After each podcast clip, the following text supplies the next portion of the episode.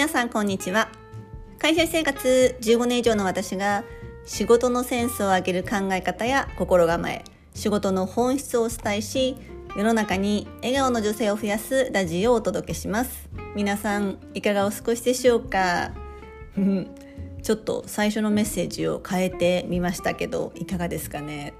私あの1年以上このラジオでエピソードをお伝えしているんですけれどもちょっと今回冒頭のメッセージを少し変えてみました。うんなんか1年以上やってみて皆さんにお伝えしたいエッセンスやどんな社会を私実現したいんだっけ？ということを思ってちょっと言葉を整理してみました。是非ですねこう感想等をお伝えいただけるととっても嬉しいです。なんかちょっと違うんじゃないとかあればあの私公式 LINE 持っていますので是非メッセージいただけるととっても嬉しいです。ちなみに私のこのラジオを聴いてくださってる方ってあのメッセージくださる方は結構会社員の方が多いように見受けているんですけども皆さんも同じでしょうかね。ぜひ今聞いてくださっていらっしゃるそこのあなた ぜひですね今どのような職業に疲れていらっしゃるのかあの一言で全然いいのであの私の公式 LINE にメッセージをいただけるととっても嬉しいです。まああのえー、リンク貼っていますのでぜひお待ちしています。でですね私は、まあ、今会社員として働きながら課長職をしているんですけれども実はですね裏の目標を持っていましてそれは有給を取得することをかなり意識して実は仕事をしています。あの休むために仕事をしてるわけではなく、まあ、仕事をしながら適度に休むっていうことを意識しています。で先日も有給を取ってすごくいい休日になったんですけれどもということで今日のお届けしたいテーマは休むことで培養する責任感です。ん？と思いましたかね。あの有給ってもうかなり意識しないと特に日本人ってちゃんと有給を取らない消化しない、まあ、国民性というか周りに合わせるというか気がするんですよね。皆さんっていかがですか？有給消化できていますでしょうか？あの以前本当に5年ぐらい前だと思うんですけれどもあの大手薬品メーカーの方とご飯を食べた時にあのその会社は外資系になったというか途中でなってトップの方が、まあ、あの海外の人日本人ではない、まあ、多分在住も日本じゃなかったと思いますけれどもになってなんかこう仕組みがガラッと変わったと。でそこがこう役職が上であればあるほど有給の消化率で評価が変わる。つまり有給消化が100%の人ほど評価される。どんなに優秀でも有給消化率が低いと評価されないっていう、まあ、仕組みをとっている。だからこそ、まあ、12月って海外は結構クリスマス休暇に入るんですけれどももう12月になるとほとんどの人がこうクリスマス休暇を取っているから12月ってほぼ仕事にならないんですよねみたいなことをおっしゃっていたのを聞いて当時の私としてはすごく驚いたっていう記憶があります。でいざ有給を取るのって実は結構頭を使うなっていうふうに思っているんですね。で私がその有給を取る主な理由としては実は2つあります。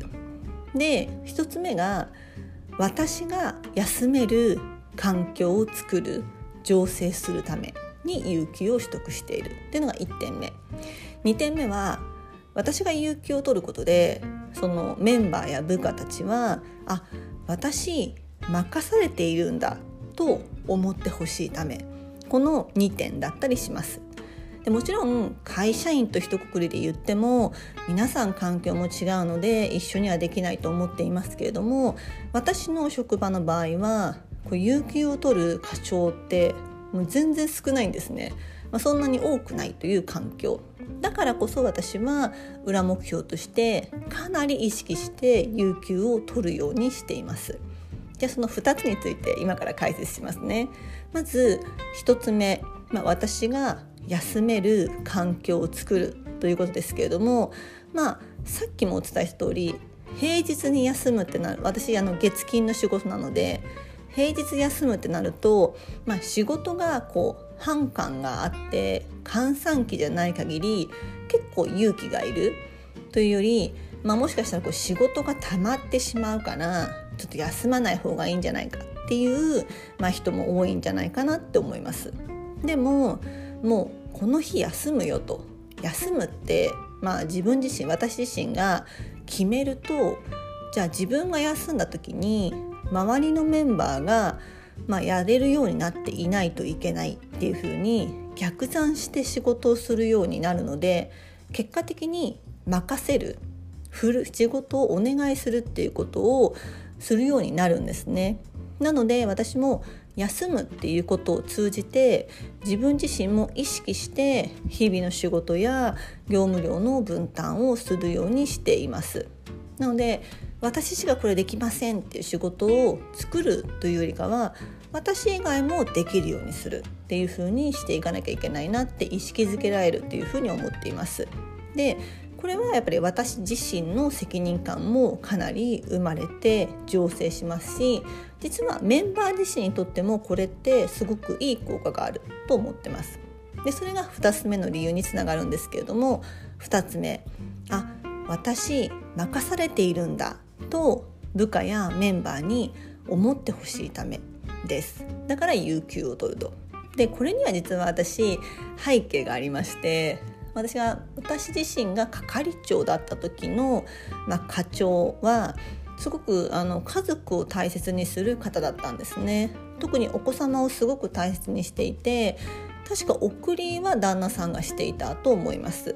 で、まあ、ある日こう朝早い時間に社長に報告をしないといけない、まあ、内容があって